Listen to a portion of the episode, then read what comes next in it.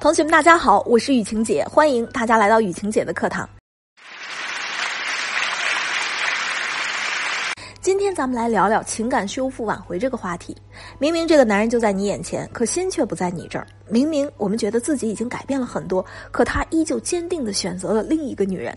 明明觉得自己已经有了很大的变化，可是他依旧丝毫没有察觉。面对这样的窘境，恐怕很多同学都想不明白，觉得自己已经够努力了，而且在修复和他的这个感情的过程中，也表达出了十足十的诚意，甚至对他言听计从，不敢再有任何的不满。可是他为什么丝毫不为之所动呢？实际上，并不是情感修复这个事儿有多困难，也并不是这个男人有多绝情，而且我知道你也真的是希望自己能够改变。那么问题到底出在了什么地方呢？其实答案就是两个字：策略。正确的挽回方式不应该是建立在旧的感情上，不要去不断的表达歉意，试图用昔日的感情来呼唤他。要知道这样做只会让他更加的抵触我们。有些同学吧，总是非常的看重旧情，这样呢就非常容易导致你无法接受现在的这个新的局面。例如呢，他确实已经对你没有感情了。要知道，不接受新的事实，你就永远无法改变这个事实。如果你想要修复一段感情或者一个家庭，请你一定要知道，正确的修复方式应当是再一次打开你的魅力，再一次打开你的吸引力，用一种新的模式重新去吸引到他，而且是需要战略的。今天啊，我们就来聊聊这个战略。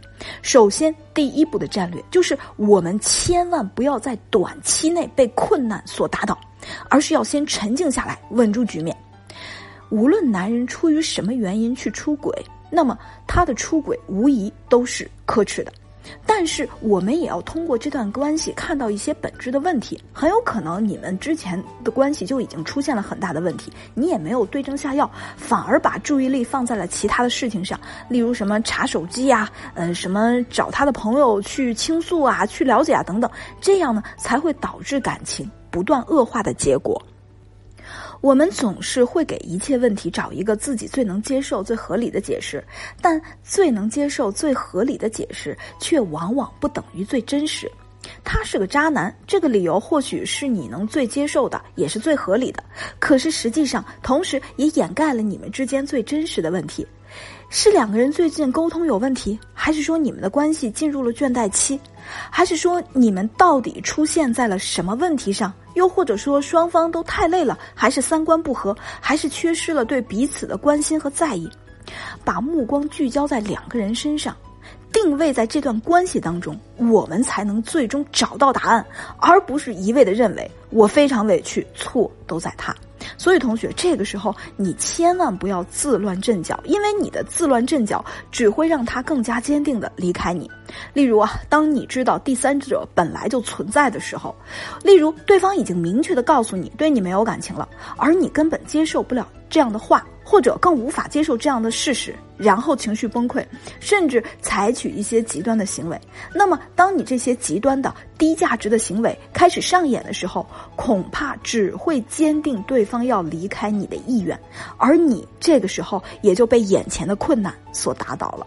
下面我们来说策略的第二步，那就是我们要不停不断的累积自己的优势，同时呢削弱困难，等待形势的逆转。我之前有一个学员，她本身就是一个安全感非常不足的女生，发现老公出轨和第三者同居，更是变得草木皆兵，真的是把疑神疑鬼这件事儿在男人面前展现和暴露的淋漓尽致。例如呢，她跑去第三者和老公的单位去闹，例如去公婆家堵门，又或者监控老公等等。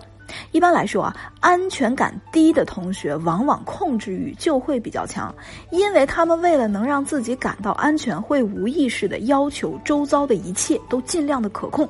也可以说，控制欲越强的人，安全感也就越低。这两种特质是互为因果的。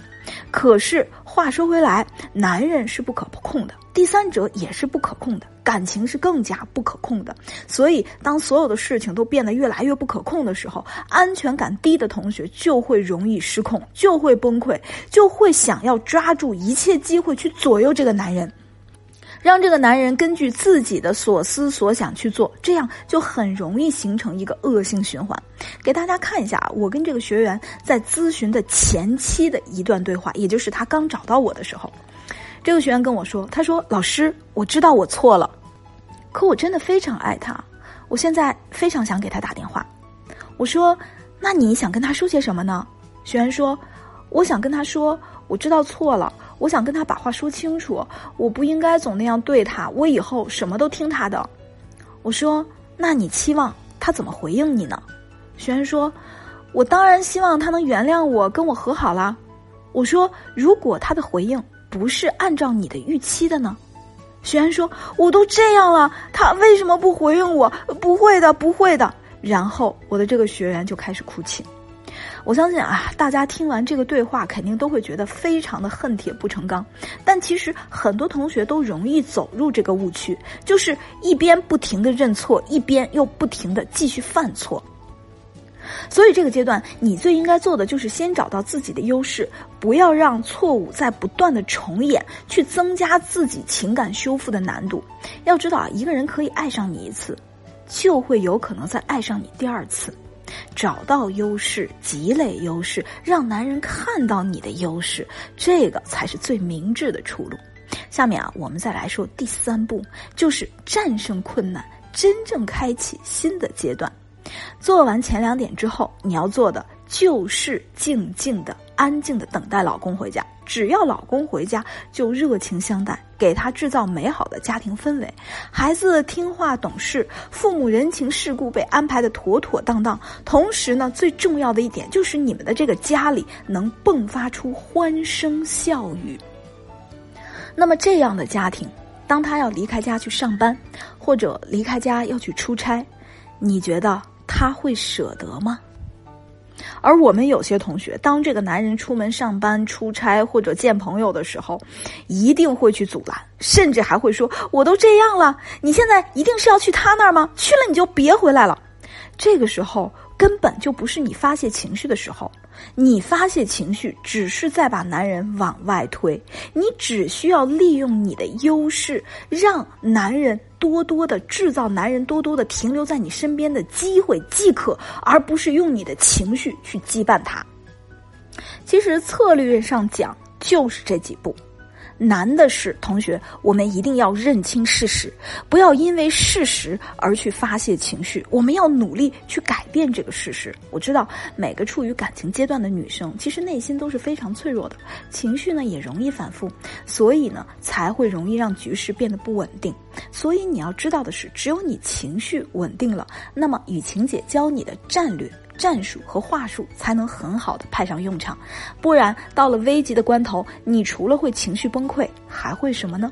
好了，今天的课到这儿就结束了。如果同学你还是不知道该怎么办，也不用担心，你可以在主播简介下面或者相册里找到雨晴姐的小秘书冉欣老师。冉欣老师的微信是雨晴姐冉欣的汉语拼音的小写，会帮你制定一个战略战术，给你一个最稳定的大后方。同学们，下节课不见不散。